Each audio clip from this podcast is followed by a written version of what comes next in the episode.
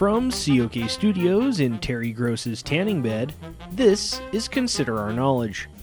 I'm Connor Bentley. On today's show, we'll consider the second part of our celebration of Consider Our Knowledge's 300th episode. We'll also consider some more of our team's favorite sketches from the first 299 episodes. And we'll consider that I Want Your Stupid Love. Stay with us. Support for Consider Our Knowledge comes from All Rings Considered, a jewelry emporium with the perfect engagement ring for your special someone who works at NPR. And the Rainbow Sunflower Dog Training and Wellness Center, now enrolling for fall semester classes. Facing our fear of the mailman, playing dead, an existential crisis, and new tricks for old dogs. This is Consider Our Knowledge. I'm Connor Bentley. Welcome to the 301st episode of Public Radio's Finest Parody. I know that nobody thought we'd make it this far, and despite slowing our output a bit this year and this summer because of coronavirus, we finally reached this amazing milestone. As a way to celebrate 300 episodes, this is the second of a special two part retrospective with members of the best looking news team in public radio. In this episode, just like last week, we'll talk with them about their favorite moments from the past seven years and share some of those sketches.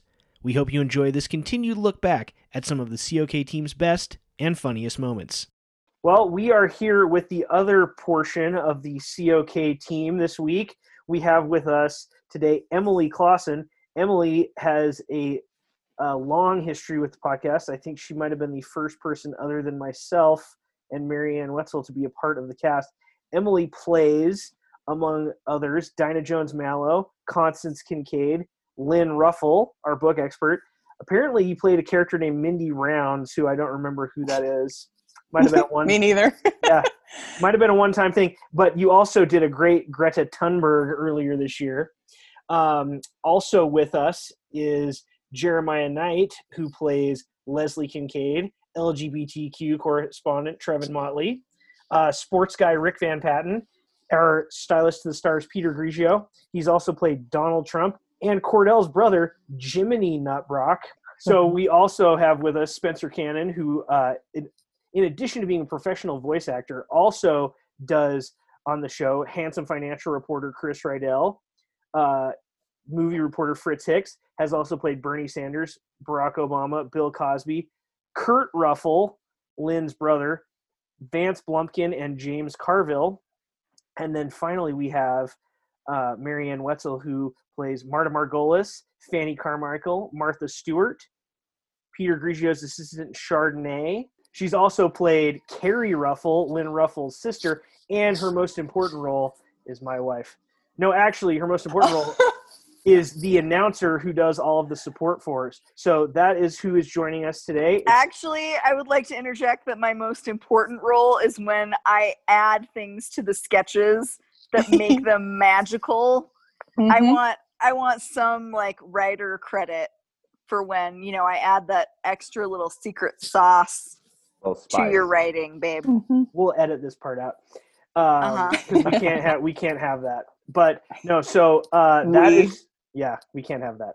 No, so that is who is with us today to discuss uh, the f- favorite moments and bits from our first 299 episodes. So I want to pose a question to the group, and we can just kind of go around and have everybody answer. I want everybody to just say who's your favorite character to play because we talked about that last week with Hobart and Natalie. So I'm just curious. So we'll start with Emily. Emily, who's your favorite character to play?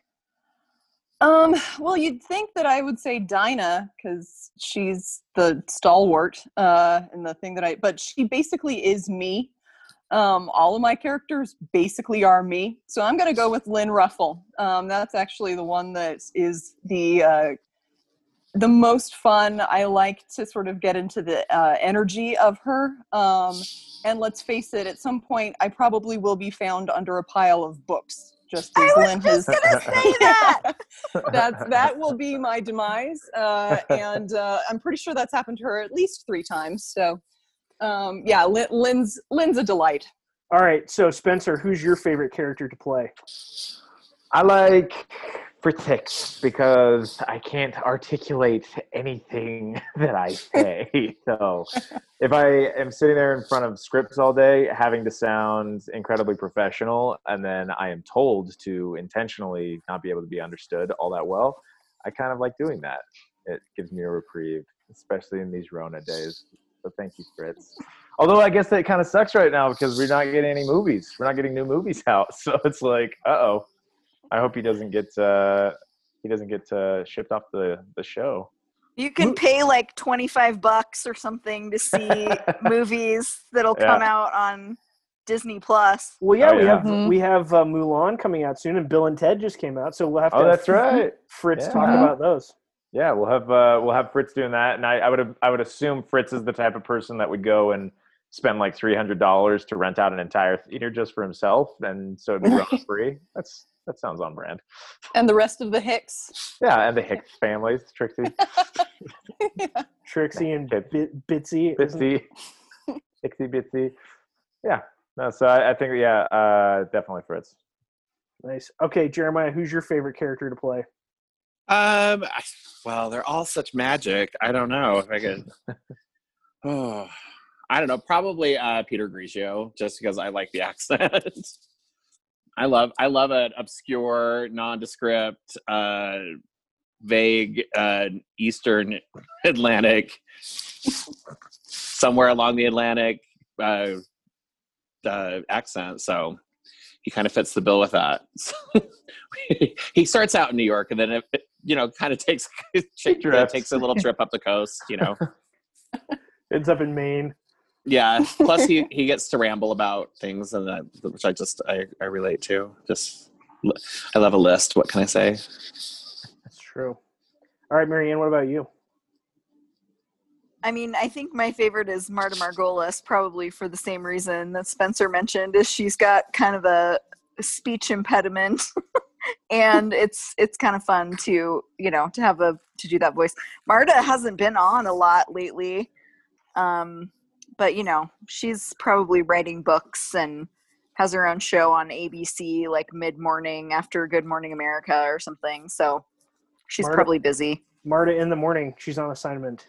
That's I right. picture her getting I picture her getting drunk with Kathie Lee and Hoda. Is that still a thing? Or- There's a lot of Pinot Picture her being the only sober one with Kathie Lee and Hoda.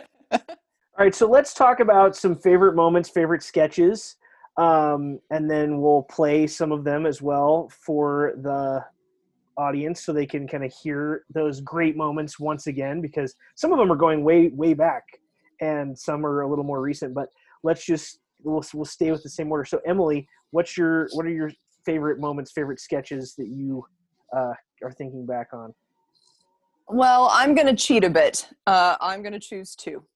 Um, because You're one so of them, great. I am. It's true. Love it's our 300th episode. I'm going to take.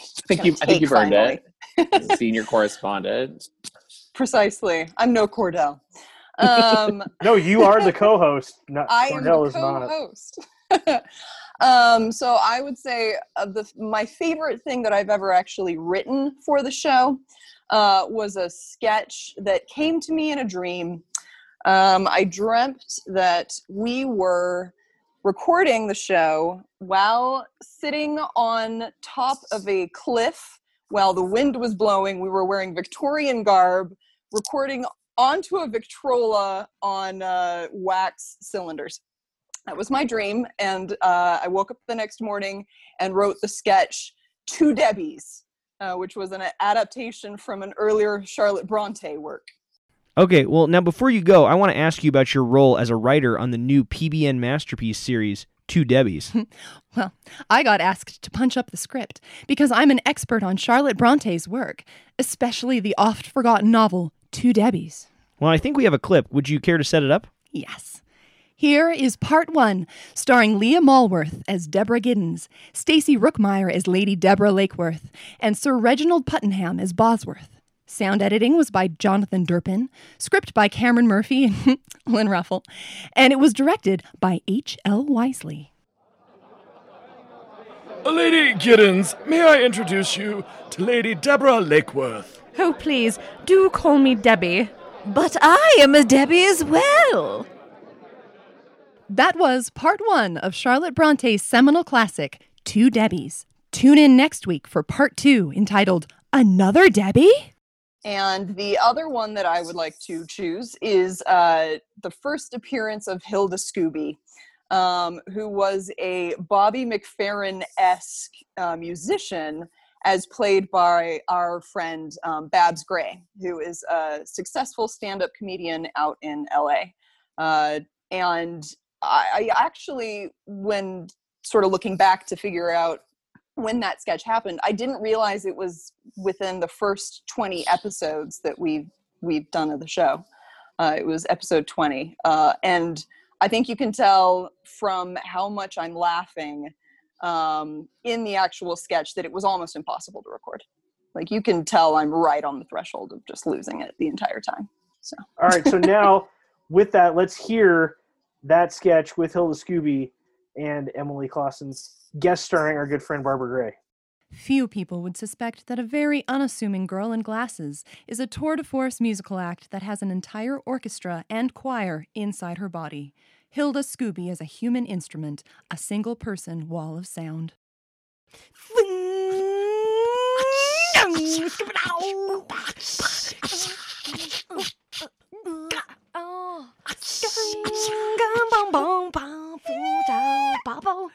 I met her in her home studio in Los Angeles to discuss her unique sound. I guess I've always had music inside me. I was always a singer. Bow, bow, ska, ow. Even when I was a little kid, I would sing songs uh, uh, ah, that I made up. Still remember my first one. Oh, can you sing a little for us? Sure.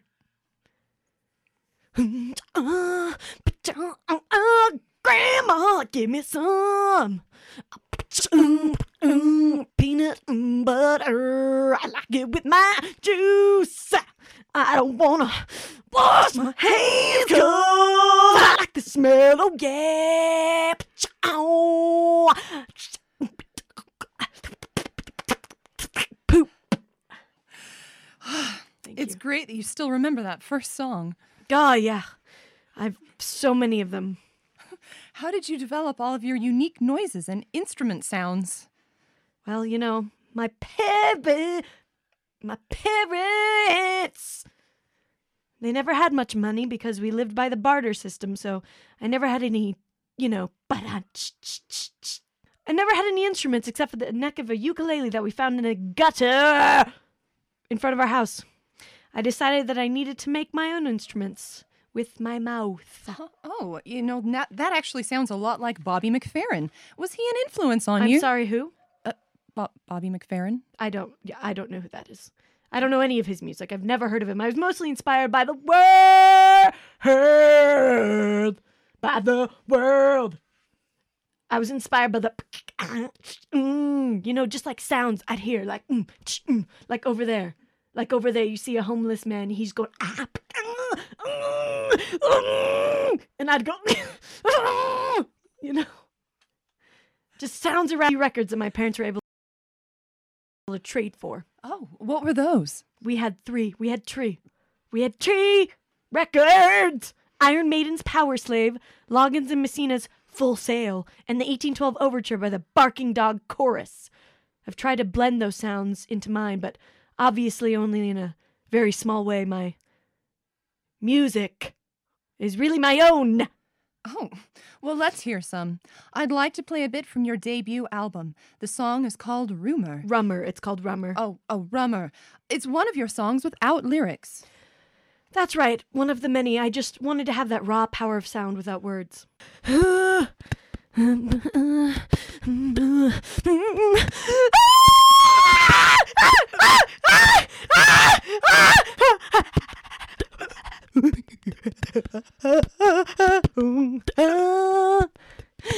Wow,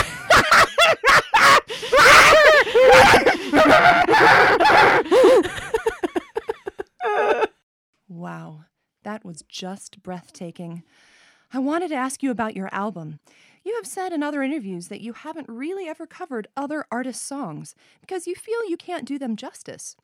But you have included a cover of a very famous song. Talk about why. First of all, that's incorrect. I feel that they can't do me justice.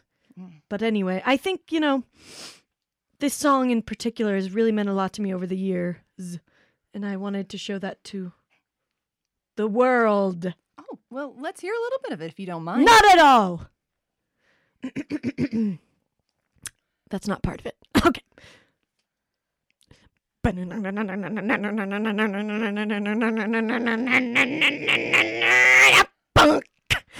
bonk, bonk, bonk, bonk, bonk, bonk, bonk, bonk, bonk.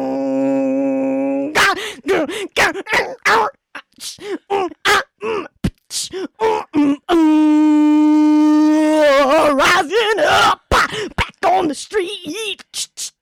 Did my time, took chances.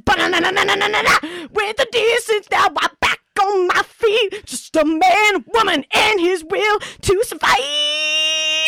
It's the eye of the tiger, it's the thrill of the night. Right in the halley how and you may run your Bible, let them be and and in my bed, if you die, That was, of course, Eye of the Tiger by Survivor. Hilda Scooby, thank you so much for letting us enjoy your music today. Of course, it is my pleasure anytime. Okay, Spencer, what uh, what is your favorite sketch or sketches or moments that we've had in the past seven Uh, years? There's just so many of them. We're just so great, you guys. I love you all. You know, Get us go. Uh, yeah, another one that uh, I landed on, and I think several other people landed on it, and Emily was gracious enough to give this one to me because I know she loved it. But the Henge episode was great because uh, if you've heard the Henge episode, the crux of the joke relied on saying henge a whole lot, and that got progressively more fun to say as we went through it. And I recently listened to a Radiolab episode about repetition and like loops. And I was like, I think it relies on that same thing where something is funny like the fourth time you do it, and then it'll get progressively not funny. And then it, for some reason, it gets funny again the more you go on. So I'm glad we got to dip our toes into that. So that one was good. and then, yeah, the other ones I've liked, I liked the, what was the one, the, the Num Nums guy? Yes, the one we played last week. That was Yeah, that Natalie's was- choice. Yeah, that was Natalie's choice from last week. I did like that one. I like the Num Nums one. And as then, Ricky the Rascal. That was Yeah, your Ricky the character who made the Num Nums. So now, without further ado, let us hear the Henge sketch that uh, everybody loves so much. In the biggest find yet in a project to map the landscape near Stonehenge, researchers have found a row of up to 90 standing stones, some of them nearly 15 feet tall. The huge stone assembly is less than two miles from Stonehenge, and scientists say it could be as old or older than the famous monument. Dinah chatted with Sir Miles Dougray Scott, who is on the team of researchers. Sir Miles, we're so glad you could join us today. I'm happy to be here. Your team found the remains of a major new prehistoric stone monument, less than three kilometers from Stonehenge. Tell us about it. Well, using cutting edge multi sensor technology, we've revealed evidence of a large stone monument hidden beneath the bank of the Durrington Walls Superhenge. How does this compare with other henges you've worked on? Oh, it's quite the henge. We don't think there's any henge quite like this henge anywhere else in the world. Describe the henge, if you would. Certainly. This new henge has 90 standing stones, which is remarkable. As henges go, it could be contemporary with the famous Stonehenge Sarsen Circle or an even earlier henge. We just don't know how old of a henge it is at this point. What is sarsen? It's a type of sandstone block that's been found around that region in England and is good for henge building. Is that what henges are typically made of? Yes, that's correct. My colleagues and I in the Henge Hunters Henge Fund also discovered a shadow Stonehenge less than 3,000 feet from the famous henge when we saw a telltale flange sticking out of a hedge. You found an underground henge sticking out of a hedge? Not me. My colleague Reg tripped on a flange sticking out of the hedge and hit his head on the henge. I see. And last year, we found 17 other ritual monuments in the same area. Were any of those monuments henges? Indeed, they were. There were many henges hidden behind hedges. It's truly remarkable that there are so many henges in such a small area. Hence, we can conclude that these early people were henge builders, but we still don't know enough about them. Why henges? Henges have a special significance, but the discovery of all the new henges makes it even more unclear as to what the henges were used for and who built the henges. Do you think uncovering this latest henge will help you solve the mystery surrounding Stonehenge and the other henges? We hope so. Henge. Sir Miles, good luck with your henges. Thank you very much. For updates on Sir Miles's team and their henge discoveries, visit henge.org or download their mobile app, iHenge.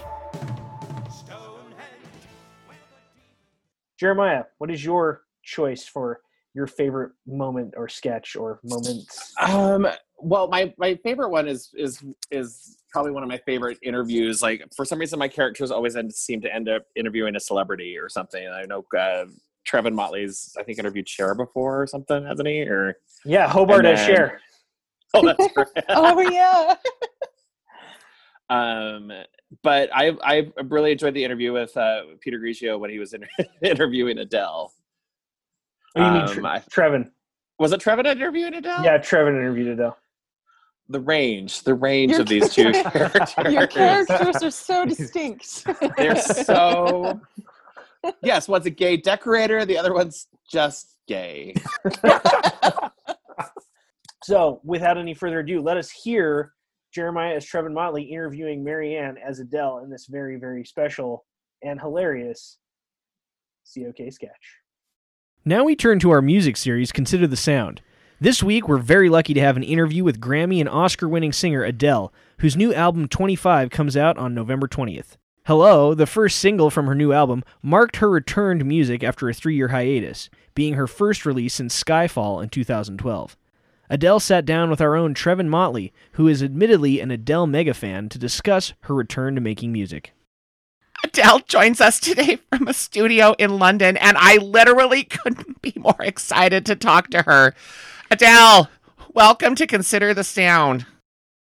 Adele? Hello, can you hear me? Yes, I can. Can you hear me? Sure thing, love. Oh my god, it's really you. It sure is. Glad to be with you. So, this new album 25, you've been working on it for a while? Oh, yeah. I had a bit of writer's block, but then me and my producer, Greg Kurstin, started working. It took us six months to get that one track down, but I think it's a great song. The rest of the album, too.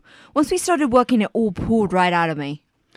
It's a great song, and a video was absolutely gorgeous. Talk a bit about it if you would. Why are you talking like that? Like what? Like me. What? I, I'm not talking like you, love. You are, and you just did it again. I'm sorry, I, I don't know what's wrong. I, I just find your accent super charming. Well, could you stop? I will try. I'm so sorry, love. Y- You're still doing it. I'm sorry. I'm sorry. I'm good now. So, tell us about that brilliant video for your song Hello. Really? I'm sorry, I feel terrible. Is there someone else that I can talk to? Our gossip reporter Melissa Reynolds is here, love. Sorry. sorry, can, can you interview Adele for me? Adele? Totes. Hey, Adele. Hello, love. Is that weird man gone? Yeah, he ran into the bathroom crying. Poor baby. That was just weird. So let's get on with it. Okay, so Adele, tell us about 25. It's all about my frame of mind at that time, becoming a mother and that. One of my main inspirations was Madonna's album Ray of Light. I just love that one and that song Frozen. Oh, yeah, Madonna is just great. Wait, are you talking like me now? No way, I'm just talking like me. Cheerio. Are you making fun of how I talk? No, honestly, I don't know what I'm doing. I can't help it, love. That's it, I'm done. You lot can just sod off. No, wait, we don't want to sod off. We, love you, Adele. Please, don't, go. We're sorry. That was Trevin and Melissa's interview with singer songwriter Adele. For more Consider the Sound, go to considerourknowledge.com, okay, love? Great, now I'm doing it.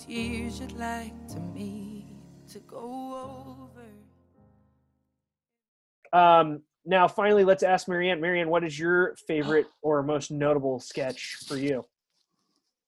So I very much enjoyed uh, bringing to life uh, the character of Fanny Carmichael, who was kind of an amalgamation of like the kind of old washed up diva a um, little bit of broadway a little bit of hollywood definitely um, liza minnelli influenced and um, just kind of you know reminiscing about her glory days but also kind of still thinking that she's got it even though you know her voice has started to get the old lady warble Well, let's hear now Marianne as Fanny Carmichael doing her best warble. Very few people have made a bigger impression on the world of musical theater than Fanny Carmichael.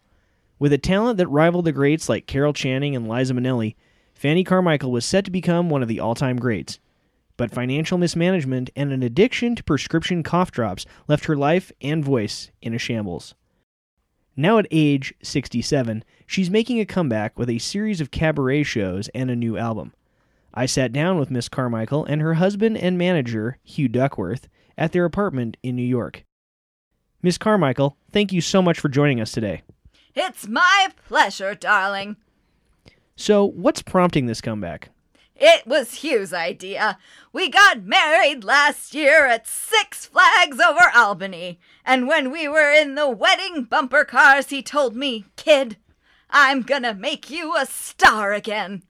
That's right. She's still got it, and seven is her lucky number. That's right, sweetheart. No, seven. So, what's so special about seven? Well, Hugh is my seventh husband. Oh, yes, that's right. Yes, there was George, Hank, Huck, Richard Dreyfuss, Porthos. He was French. Jerry, but that was really just a rehab fling. And now, Hugh. This one is going to last, though. We are just made for each other. I'm so happy I could burst. Oh, that's great. No, seriously, I might pull some stitches. I asked Fanny about the health of her voice. She famously lost it on opening night of the 1987 revival of No No Nanette. That was a dark time for me. The menthol from my prescription cough drops was so strong that it shrunk my larynx down to the size of a lima bean. The doctors called it pickled larynx and said I had almost no chance of regaining my voice. She's lucky she can even talk, let alone sing. It's true. Those damn drops were almost the end of Fanny Carmichael. I'll never forgive Liza for turning me on to them. Her 45 drop a day habit lost Fanny her role as Nanette and most of her money as she looked for a cure that would bring her voice back. It was awful.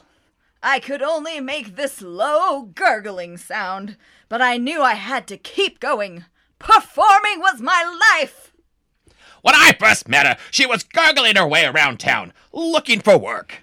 Hugh was a producer, and he took a chance on me for his new off Broadway show, Mime. It was a completely silent show based on the life of Marcel Marceau. She was completely uninsurable, but I took a risk on her because she was such an energetic performer. Her minor role in Mime was the first of her collaborations with Hugh. We thought about doing a mime show starring Fanny called Anti Mime, based on the musical Mame, but we couldn't find enough money for it. Then in 2002, I got a call from my doctor that said my larynx was starting to heal itself.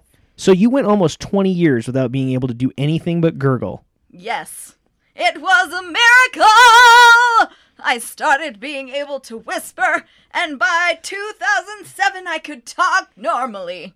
And now she won't shut up! Oh, you! Fanny's return to singing is not a sure thing, but she's taking it one day at a time. I still have bad days, and I have to be careful, but my voice is really very strong. I'll say it is. She's gonna blow people away. So are you nervous about this tour? A little, but there's little Fanny Carmichaels all over the world who need to know that their dreams can come true if you work hard and believe in yourself. Fanny Carmichael's new CD, Kiss My Fanny, is due out in August, and her tour, A Whole Lot of Fanny, will begin in Albany, New York in September.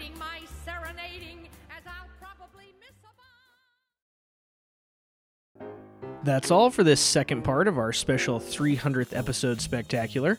We hope you've enjoyed the last seven years of Consider Our Knowledge. If you want more from the best looking news team in public radio, visit considerourknowledge.com. You can also like us on Facebook and follow us for our Consider the Vote 2020 coverage on Twitter at Consider Our. If you want to subscribe to the podcast, you can do it at Stitcher or on Apple Podcasts. The COK team includes Emily Clausen, Natalie Thorpe, Marianne Wetzel, Jeremiah Knight, Hobart Willis, and Spencer Cannon. Our intern is Ryan Shattuck. Thanks so much for listening. I'm Connor Bentley.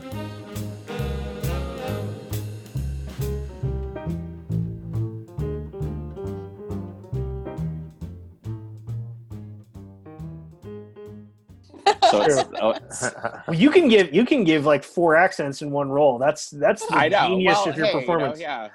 Fuck you, Streep. I you do that.